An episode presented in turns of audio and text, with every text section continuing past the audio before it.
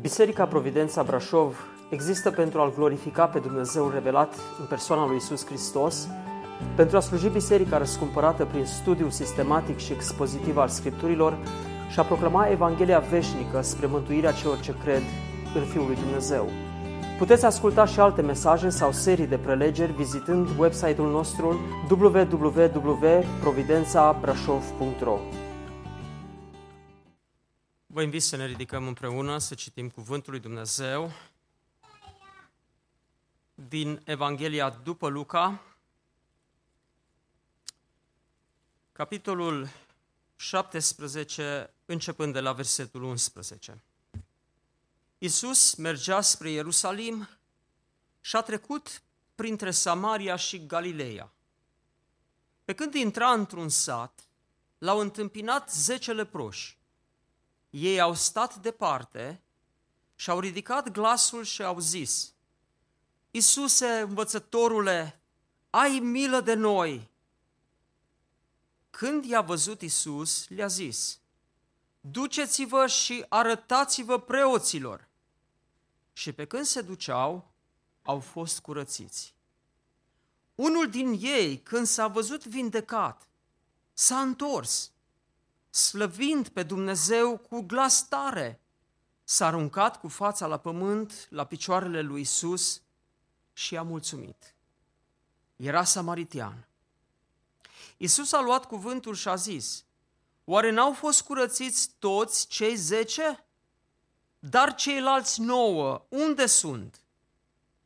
Nu s-a găsit decât străinul acesta să se întoarcă și să dea slavă lui Dumnezeu? Apoi i-a zis, scoală-te și pleacă, credința ta te-a mântuit. Amin. Vă rog să luați locurile.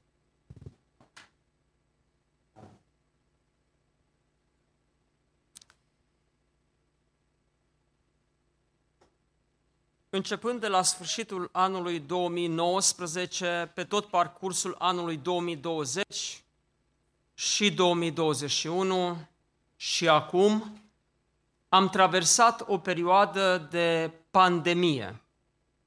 Pandemia este o epidemie globală. Pan este ideea de total, complet. Boală care s-a răspândit pe întreg pământul. Tocmai acum când lumea a crezut că uh, această boală scade în intensitate, iată, ne-am trezit cu acest război peste noi. În sfârșit, uh, prin expunerea noastră la această pandemie, experiența noastră de viață s-a schimbat. Toți am trecut prin, ce, prin efectele acestei răspândiri a bolii și ați văzut că noi experiențe au venit și au intrat în viața noastră. Mai mult decât atât, vocabularul nostru s-a îmbogățit cu noi cuvinte. Toți oamenii, până și copiii, știu astăzi ce este pandemie, coronavirus, izolare, distanțare socială, carantină, vaccin, prima doză, booster, certificat verde. Vorbim despre aceste lucruri tot timpul. E trecând prin această experiență traumatică pentru unii, înțelegem astăzi mai bine drama celor zece leproși din episodul relatat în Evanghelia după Luca. Întâi de toate, iată, ni se aduce aminte că Isus se afla pe un traseu. Isus mergea spre Ierusalim. Alături de el erau mai mulți oameni, erau ucenicii, erau câteva femei care le slujau și probabil făceau mâncare, dar era o mulțime mai mare de pelerini care se îndreptau spre Ierusalim pentru o sărbătoare, pentru o festivitate anuală la care evreii trebuiau să se ducă la Ierusalim. Și mare parte din mulțime era încântată de experiența aceasta, de călătoria pe care o făceau spre Ierusalim pentru sărbătoarea Paștelui. Nu același lucru, cred, era în inima Domnului Isus, care se îndrepta spre Ierusalim pe ultimul său drum. Oamenii au spus că Via Dolorosa era din uh, fortăreața Antonia, de unde Domnul Isus a fost dus până pe dealul căpățânii, pe Golgota. Am fost pe locul acela și locul se numește, iată, din limba latină, Via Dolorosa, drumul suferinței. Dar așa cum am mai spus, uh, Domnul deja se afla pe acest drum al suferinței. Acum, când iată, cum ne spune Luca în, cap, în, în, în versetul 11 din capitolul 17, că Isus mergea spre Ierusalim. Cuvântul continuă și ne spune că în drumul său spre Ierusalim a trecut printre Samaria și Galileea. Pentru noi, acestea sunt doar niște zone geografice, însă pentru cei care cunoșteau problema care era între ținutul Galileei și ținutul Samariei, lucrurile stăteau puțin diferit. Pentru că acestea erau două zone, două regiuni între care exista ostilitate. Samaritenii nu erau iubiți de evrei și nici evrei de samariteni. Erau în dușmănie. Exista o privire disprețuitoare a evreilor față de samariteni. Pentru că samaritenii nu erau evrei puri, nu erau evrei curați. Erau evrei amestecați cu alte neamuri. Și întrucât ei n-au păstrat cu fidelitate identitatea lor etnică, evreii curați, kosher, nu îi priveau bine pe samariteni. Dacă cumva se întâmpla ca vreun evreu să treacă prin ținutul Samariei, el devenea necurat și trebuia să treacă printr-un ritual de purificare, un ritual de curățire. Știm așadar că există acest grad de ostilitate între cele două neamuri de aceea, de regulă, ținutul Samariei era ocolit de evrei. Când ei se duceau din Galileea în Iudeea, la Ierusalim, ei se duceau de-a lungul râului Iordan spre sud sau treceau râul Iordan, în ceea ce noi numim astăzi Transjordania, și coborau și apoi treceau din nou râul Iordan ca să meargă dinspre Ierihon spre Ierusalim. Era așa, o curbă, un ocol, care adăuga la călătoria lor ceva zile în plus, pentru a nu trece prin ținutul Samariei. Dar aici, iată, suntem la zona de graniță între Samaria și Galileea. Și de regulă, în zona de graniță, lucrurile sunt amestecate.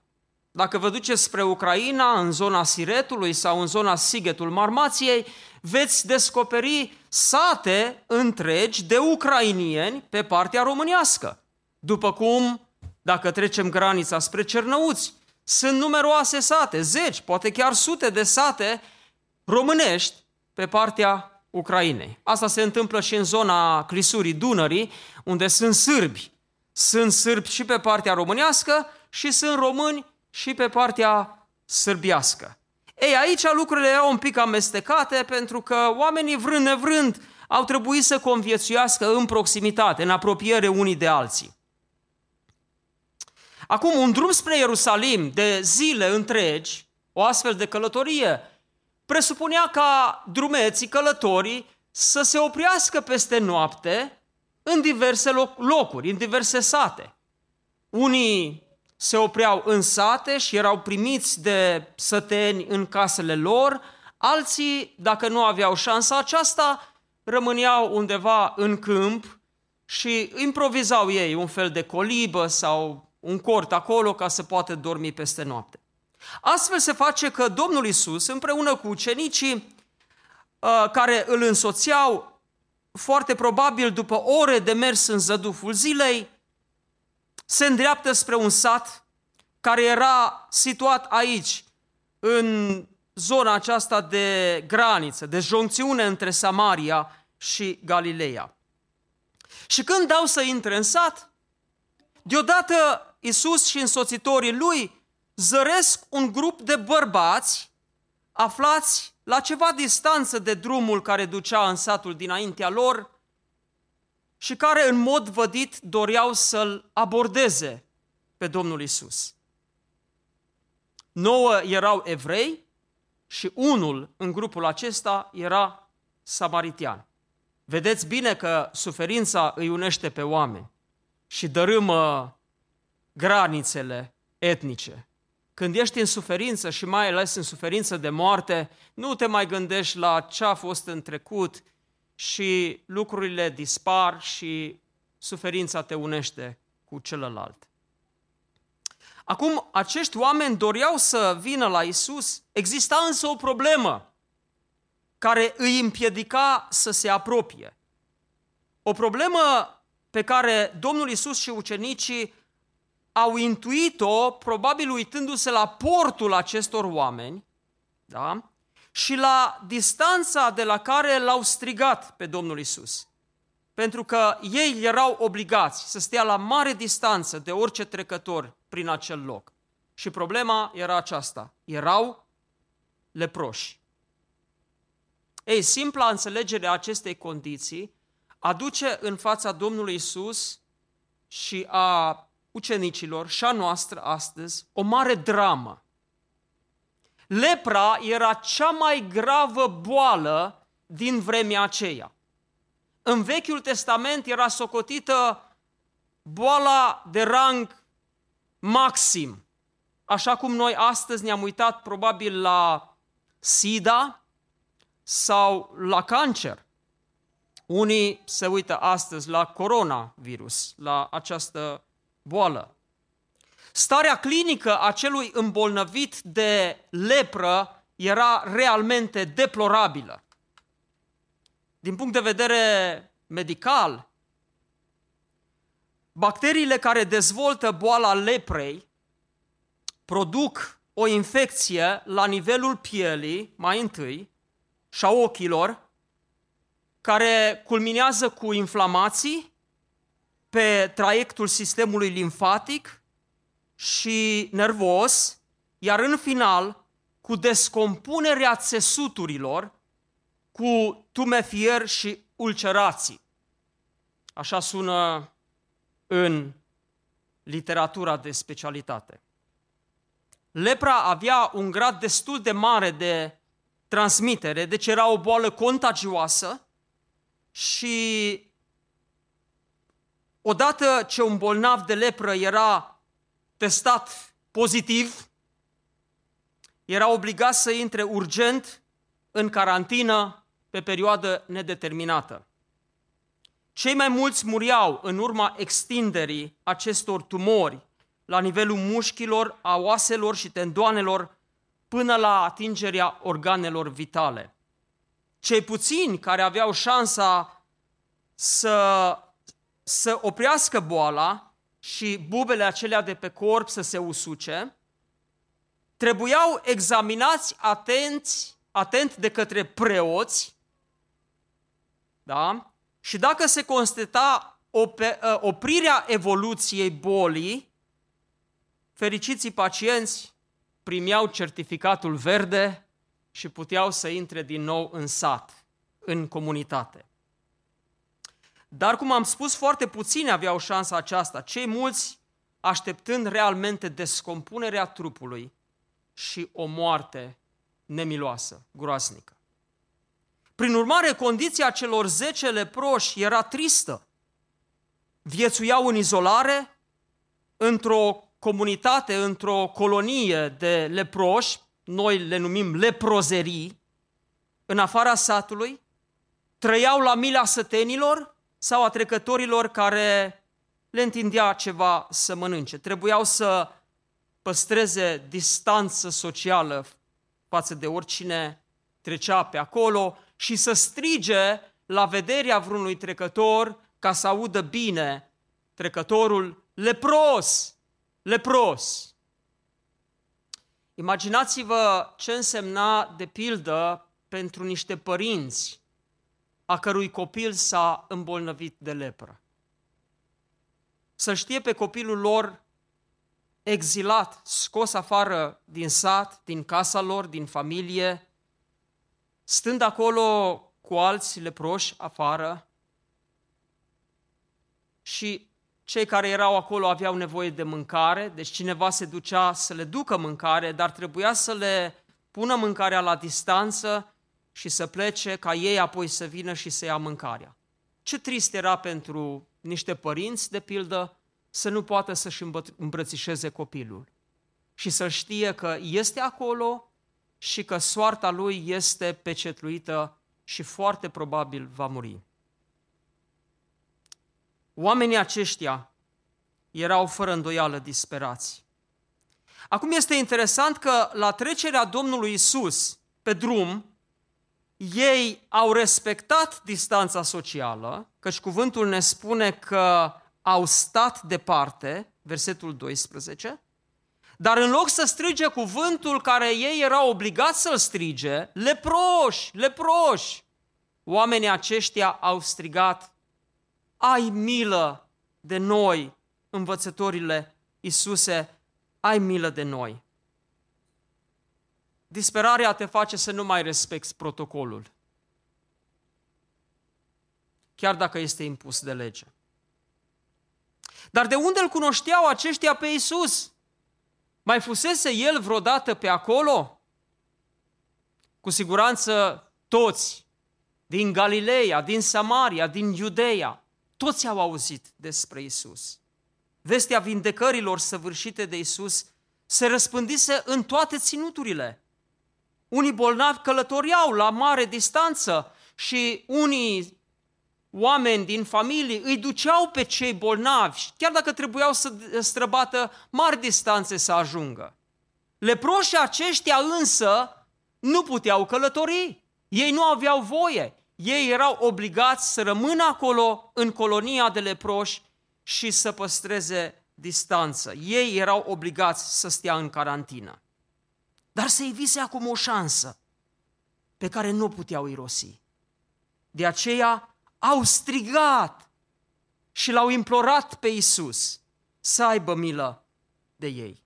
Isus se oprește, îi privește la distanța aceea și le răspunde. Când a văzut Isus, versetul 14, când i-a văzut Isus, le-a zis, duceți-vă și arătați-vă preoților. În cele mai multe cazuri, Isus se apropia de oameni îi atingea și îi vindeca acolo, pe loc. Dar aici, iată, Domnul Isus nu-i vindecă imediat, ci le cere ceva. Le cere să se ducă la preoți. Acum, pentru, pentru acești leproși, porunca aceasta era bizară.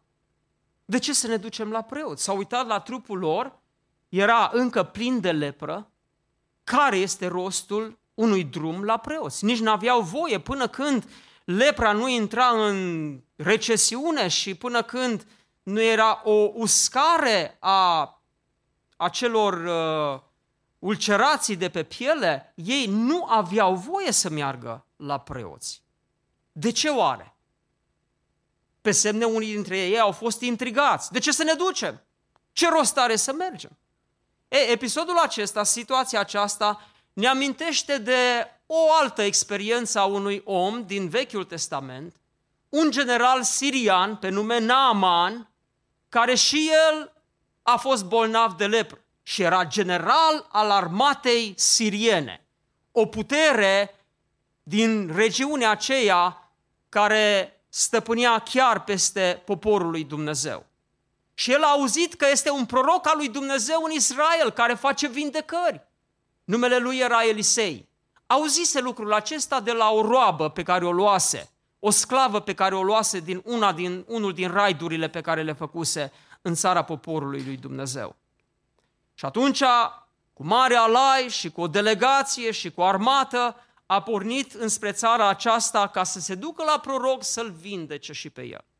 Și când a ajuns acolo și i-a spus, uite, a venit generalul Naaman, Elisei a trimis un rob la general să-i spună, du-te și te scalde de șapte ori în râul Iordan. Când a auzit Naman, marele general, și că i s-a trimis cuvânt printr-un sclav, printr-un rob, a fost tare intrigat, tare supărat. Cum așa? Eu am crezut că omul lui Dumnezeu va veni, va pune mâna peste mine, va zice ceva el acolo, niște incantații de ale evreilor și mă va vindeca. Cum să mă duc eu în apa asta spurcată a Iordanului? Dar nu avem noi niște râuri, Abana și Parpara, curate, frumoase. Ce mă trimite el aici, în zona asta unde sunt evrei?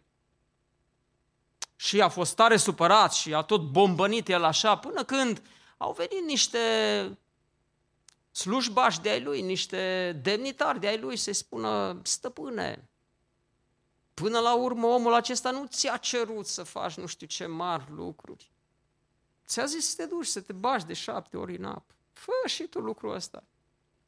Și s-a dus așa cu reticență, cu rezerve și bombănind, s-a cufundat de șapte ori în Ior- râul Iordan și a fost vindecat. A venit înapoi la omul lui Dumnezeu, la Elisei, cu mare recunoștință, cu mare respect și a spus, ce să-ți dau, ce să...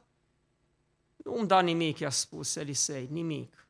Dar frumusețea în experiența aceasta este că Naaman a declarat că nu există Dumnezeu pe pământ ca Dumnezeul lui Israel. Știți ce înseamnă aceasta? Că Naaman a fost mântuit. Naaman a fost salvat și s-a întors bucuros în țara lui și ostilitatea între, între sirieni și Israel s-a oprit.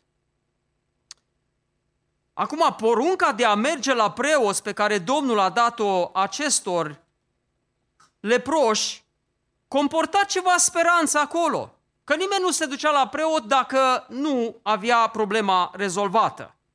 De aceea uh, ei l-au ascultat, n-au spus nimic, n-au comentat, n-au bombănit ca și Naaman și au pornit în drum spre preoți. Ne punem o întrebare simplă aici. Să fi fost ăsta un impuls al credinței de partea lor?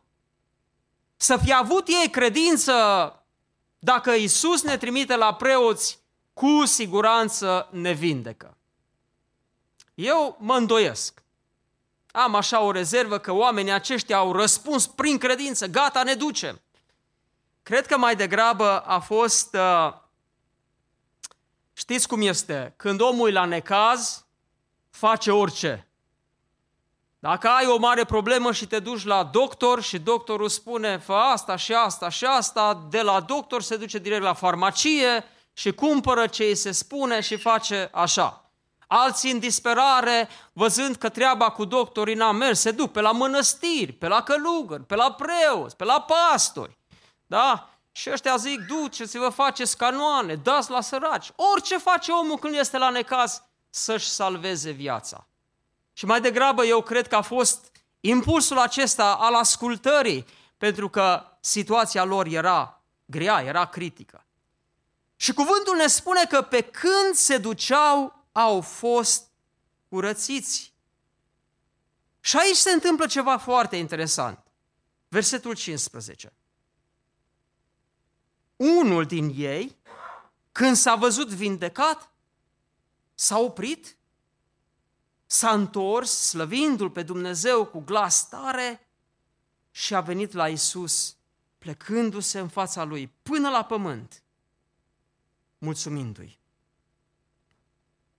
Ceilalți nouă și-au văzut de drum, văzând că problema lor este rezolvată și s-au grăbit repede, repede să se ducă la preoți, să ia și ei certificatul verde, să se întoarcă în sat, în comunitate. Unul însă a înțeles că aici este ceva mai mult decât o vindecare. El a înțeles în momentul acela cine este cu adevărat Isus. De aceea s-a întors, foarte probabil înțelegând ceva în mintea lui ce n-a înțeles niciodată. Și cuvântul ne spune că s-a plecat înaintea lui Isus. Acesta era un act de închinare pe care nu-l dai decât lui Dumnezeu. Un gest de recunoștință și de recunoaștere a autorității și identității lui Isus. E, acest gest l-a făcut pe Isus să se uite la omul acesta și cu bucurie să spună, ridică-te, credința ta te-a mântuit. Și acum mai face Domnul Isus uh, un comentariu cu o notă ironică acolo. Versetul 17 ne spune că a luat cuvântul și a zis în auzul însoțitorilor săi, foarte probabil apostolii, oare n-au fost curățiți toți cei zece? Dar ceilalți nouă unde sunt? Nu s-a găsit decât străinul acesta? Un samaritian să vină să-i mulțumească lui Dumnezeu? Aceasta este ironia. Oameni care ar fi trebuit să fie primii ca să se întoarcă imediat la Isus, au mers mai departe văzându-și saci în căruță și problema rezolvată. Care sunt concluziile acestui mesaj? Ce înțelegem noi oare din acest episod, din această experiență? În primul rând, este foarte cunoscut faptul că în Scriptură lepra este o metaforă a păcatului. Când cineva dorea să compare păcatul cu ceva rău, groaznic, folosea exemplul leprei. Pentru că lepra separă și păcatul separă. Lepra izolează și păcatul izolează. Lepra produce distanță și păcatul produce distanță între om și Dumnezeu. Și când Dumnezeu vrea să vină, omul stă la distanță de Dumnezeu, pentru că este în condiția lui păcătoasă. Așa cum lepra nu putea fi tăinuită, pentru că orice puneau ei, și nu, ei nu-și puneau haine de astea care se mulau pe corp, pentru că dacă puneau astfel de haine, nu le mai puteau da jos, pentru că lepra aceea supura și producea un lichid care se lipia de țesuturi, de haină. Și atunci ei nu purtau decât un fel de voal, un fel de cearșaf peste ei, da, ca să fie liber și aerul să circule, dar și cearșaful acela devenea plin de pete. E cine vrea să-și ascundă păcatul, nu poate. Căci orice ai pune peste tine ca să ascunzi păcatul, păcatul acela iese la ivială și miroase. Lepra era o, o boală care producea un miros care emana și simțeai carnea aceea putrezită. Nu puteai să stai lângă un om lepros. E, așa este și păcatul. Păcatul miroase rău. Nu-l poți ascunde. Așa cum lepra devasta și ucidea, așa și păcatul devastează și ucide. Dar frumusețea pe care Dumnezeu o aduce înaintea noastră astăzi este că Domnul Isus nu este indiferent. Trecând pe acolo, El i-a zărit și atunci când ei l-au chemat și au strigat, Domnul Isus a răspuns. El, de regulă, s-a atins de cei necurați și n-a respectat protocoalele celui care se socotește curat față de cei necurați. Domnul Isus a atins oamenii și a rostit cuvinte de vindecare peste ei. Domnul Isus Hristos vindecă și mântuiește, salvează. Dacă te zărești și tu, dacă te identifici și tu în condiția aceasta de păcătos și păcatul este în viața ta și stăpânește în viața ta și îți devastează viața și te izolează de ce, ce este curat și bine și frumos și te distanțează de Dumnezeu. Strigă și tu cum au strigat leproșii. cheamă și tu pe Hristos, cheamă numele Domnului. Și cuvântul garantează că oricine va chema numele Domnului va fi salvat, va fi mântuit. Acesta este primul lucru pe care îl înțelegem. Lepra ca o imagine a păcatului. Există soluție pentru păcat. Dacă lepra nu avea soluție umană și numai Dumnezeu putea să uh, intervină și să vindece un om de lepră, iată și păcatul, vreau să vă spun, nu are soluție umană. Nu poți rezolva păcatul printr-o soluție cu care vii, fie prin fapte bune, fie prin dărnicie, fie prin a încerca chiar să nu mai păcătuiești. N-ai cum să rezolvi problema aceasta a păcatului. Doar Hristos poate soluționa problema păcatului. De aceea, cheamă numele Lui și El va rezolva problema aceasta a păcatului din viața ta. În al doilea rând, avem înaintea noastră situația aceasta la care aș vrea să revin. Această situație bizară în care Domnul Isus îi trimite pe cei zece la preoți fără să le rezolve problema înainte de a-i trimite. Aici ei s-au aflat într-o dilemă. Oricare dintre noi am fi fost în situația lor, ne-am fi confruntat cu dilema aceasta. Ce rost are să mă duc dacă nu sunt vindecat? Ce rost are să mă duc la preot dacă problema nu îmi este rezolvată? Și aici Domnul Isus așează înaintea lor o provocare pe care de multe ori o așează și înaintea noastră în situații de crize, de mari încercări. Le, le spune să facă ceva ce nu era logic să facă, ceva absurd. Ar fi putut spune oricare dintre ei, Doamne, nu are rost, învățătorule, nu are rost să ne ducem. Rezolvă-ne mai întâi problema și apoi ne vom duce. Și aici este ceva minunat ce putem să înțelegem. Oamenii aceștia, deodată, ies dintr-o logică omenească. Ies din ceea ce reprezintă un calcul rațional al situației imediate și intră într-o altă logică. Este logica divină. Dacă Domnul a spus să facem lucrul acesta, noi îl vom face. Și aceasta poate să fie asociată, poate să fie să echivaleze cu credința. Credința este ieșirea din normalitatea noastră umană și intrarea în normalitatea divină. Ieșirea dintr-o logică omenească și intrarea într-o logică dumnezeiască.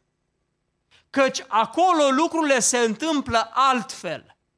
La noi, în fața unei boli, lucrurile se rezolvă printr-un consult medical, printr-o recomandare a medicului de teste de specialitate, prin medicamente și așa mai departe.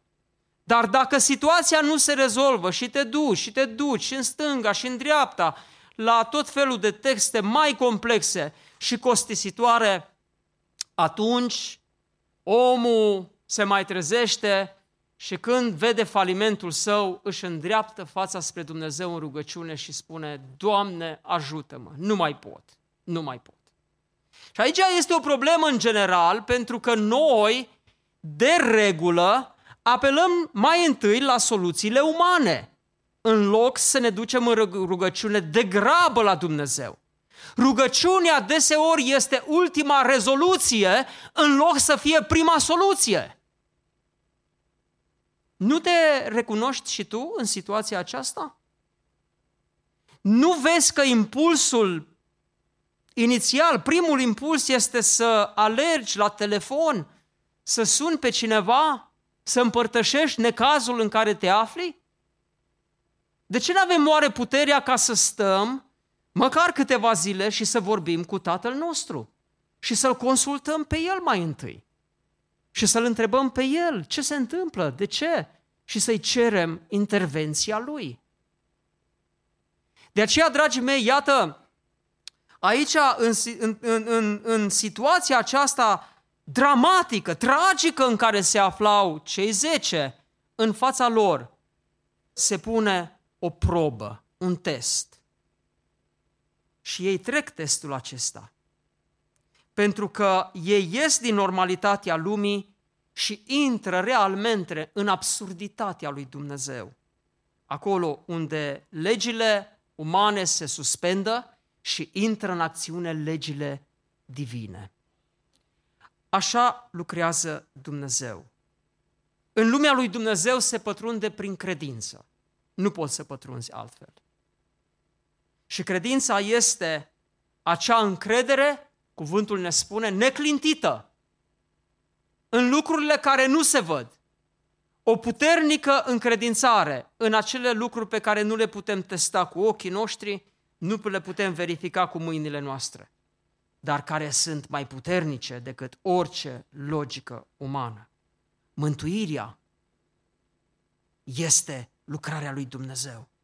Căci așa ne spune cuvântul lui Dumnezeu în 1 Corinteni, căci Dumnezeu a găsit cu cale să mântuiască pe oameni prin ce? Prin filozofia creștinismului? Printr-o vorbire aliasă și prin discursul savante ale lui Petru și Pavel? Nu. Prin ce? Prin nebunia propovăduirii crucii. Căci crucea ce este? O nebunie pentru neamuri. Da? Dar pentru Dumnezeu ce este? Este puterea lui Dumnezeu, este înțelepciunea lui Dumnezeu. O înțelepciune care este disprețuită de mai mari lumii aceștia și de înțelepții lumii acestea. Când ei se uită la ce propune Dumnezeu și la soluția pe care Dumnezeu o dă lumii, oamenii zic, este o nebunie. Cum adică? Să am eu încredere într-un crucificat care a fost pus acolo, gol, despuiat înaintea lumii? Prin aceasta să fiu eu salvat? În timp ce gnosticii, uh, în timp ce stoicii și alții veneau cu niște soluții rezonabile, ba chiar uh, filozofice, sunau foarte bine. Și Pavel venea și spunea, credeți Evanghelia aceasta pe care vă propovăduiesc și veți fi mântuiți. Dar oamenii nu primesc nebunia lui Dumnezeu. Ba, de, ba, ba mai degrabă o disprețuiesc.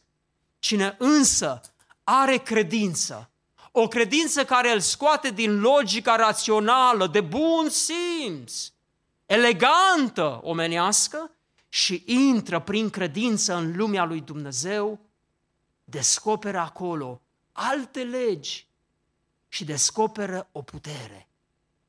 Căci Evanghelia și propovăduirea Evangheliei este puterea lui Dumnezeu pentru mântuirea fiecăruia care crede. Cine vrea să vină la Dumnezeu pe uh, drumul acesta omenesc al logicii umane, fă bine, care, uh, bine, suficient de mult bine ca să compenseze răul pe care l-ai făcut. Fii un om bun, încearcă să te lași de una, încearcă să te lași de alta. Dragul meu, vei falimenta. Ba unii chiar ajung să creadă că ce au făcut este primit de Dumnezeu. Și dacă îi întrebi, ești bine înaintea lui Dumnezeu? Îmi place întrebarea pe care fratele Alex o pune deseori oamenilor cu care interacționează. Cum te vede Dumnezeu? Ți-ai imaginat vreodată cum te vede Dumnezeu? Și oamenii spun, a, eu cred că sunt bine. Își fac ei calcul, fac uh, socoteala omenească și zic, sunt bine. Dar de ce zici că ești bine? Păi eu fac bine, eu sunt un om bun, eu dau, ă, pe la mine nu trece nimeni sărac care să nu îi dau ceva, eu sunt un om bun, n-am făcut rău la nimeni, n-am... Ă, dar crimă ai făcut vreodată? Nu, no, Doamne ferește! Crimă n-am făcut. Și apoi fratele Alex îi citează că dacă zici nebunule sau prostule sau îl faci pe fratele tău și îl înjosești, faci o crimă. Omori demnitatea, caracterul și chipul lui Dumnezeu în omul acela pe care îl înjosești, este o crimă. Da? Vedeți, regulile lui Dumnezeu și standardele sale nu sunt standarde umane, nu sunt reguli omenești. Estimarea și aprecierea pe care ne-o facem noi, întotdeauna foarte generoasă și cu multă indulgență, nu este estimarea pe care o face Dumnezeu. Când Dumnezeu vine la om și se uită, dacă ar fi să-l despoie de cearșaful cu care își acoperă lepra, omul ar putea să vadă că este plin de lepră, că miroase greu a păcat. Credința și ascultarea te scot din ceea ce oamenilor li se pare normal și te așează în normalitatea lui Dumnezeu. În lumea lui Dumnezeu se ajunge prin credință și vedem situația aceasta, ne aduce aminte de un episod în care uh, Petru, de pildă, mare pescar el, știa bine să pescuiască, era, era unul dintre mari experți ai pescuitului pe lacul Galilei. Și Domnul Iisus predica pe acolo, pe lângă Tiberiada, zona Capernaumului, de unde era Petru. Și într-o dimineață, vedeți, mesajele Domnului Isus începeau de dimineață până seara târziu. S-a dus acolo la, la lac și mulțimea s-a adunat să-l asculte predicând și Petru se întorcea cu camarazii lui, veneau înspre țărm și după ce Domnul Isus rostește predica, spune predica în auzul mulțimii, se întoarce la, preot, la, la Petru și îl vede așa șifonat, obosit, nemulțumit și află că n-a prins nimic în noaptea aceea. Să nu prins nimic însemna o zi fără mâncare. Ei depindeau de pește ca să poată supraviețui. Și îl ia pe Petru și zice, haide să mergem în, la, în, în lac, spre lac. Și Petru zice, da, de ce? Că peștele s-a dus la culcare. Noaptea peștele se scoală și umblă prin apă și ziua se duce la culcare. Dar uh, la porunca lui merge. Și Domnul Iisus spune, aruncați mrejele în partea dreaptă. Și aici Petru nu mai poate și zice și el, Doamne, scuză-mă, toată noaptea am încercat. Ce rost are acum că deja e soarele pe cer, peștele nu umblă prin apă acum, uh, conform legilor pescuitului, este anormal să încerci să pescuiești acum pescuiești când știi că trage peștele. Da? Nu acum. Dar la porunca ta, și aici Petru este înțelept, dar la porunca ta am să arunc mrejele. Și aruncă mrejele și scoate mult pește. Știți ce face Petru atunci? În momentul acela Petru se uită la Isus și toată filozofia lui de mare pescar și experiența lui cade deodată. Și el înțelege, așa cum a înțeles leprosul acesta, că Isus nu este om de rând. O fi el mare învățător, a făcut el minuni, dar aici e ceva mai mult. Și vine Petru acolo în barcă, se pleacă la pământ și spune, Doamne, pleacă de la mine, că sunt un om păcătos. Ce minunat! Petru recunoaște nu doar cine este Isus, recunoaște și condiția lui căzută, păcătoasă. O, ce bine ar fi ca de câte ori Dumnezeu ne arată îndurarea Lui și bunătatea Lui, noi să-L lăudăm pe Dumnezeu, să-L slăvim, cum a zis leprosul acesta, și să recunoaștem păcatul din viața noastră. Dragii mei, am avut câteva momente în viață când Domnul s-a apropiat de mine. În bunătatea Lui. Până la gradul în care am fost atât de copleșit, Știți ce s-a întâmplat de fiecare dată când Domnul s-a apropiat de mine? M-am simțit păcătos. M-am simțit căzut. Mi-a fost rușine de mine. Și în lacrimi am spus, Doamne, îndură-te de mine, ai milă de mine. Asta se întâmplă când se apropie Dumnezeu de tine. Vezi păcatul din viața ta? Când Evanghelia este adusă înaintea ta, dacă cumva vrei să zici, nu, stai puțin, eu sunt bun, de ce îmi spui lucrurile acestea? Duhul lui Dumnezeu nu-ți cercetează inima. Dar când Dumnezeu îți vorbește și simți păcatul, lepra aceasta din inima ta și o vezi și te simți căzut și strigi și tu, ai milă de mine, Dumnezeule. Acolo Duhul lucrează și este gata să te salveze, să te mântuiască. Prin ce?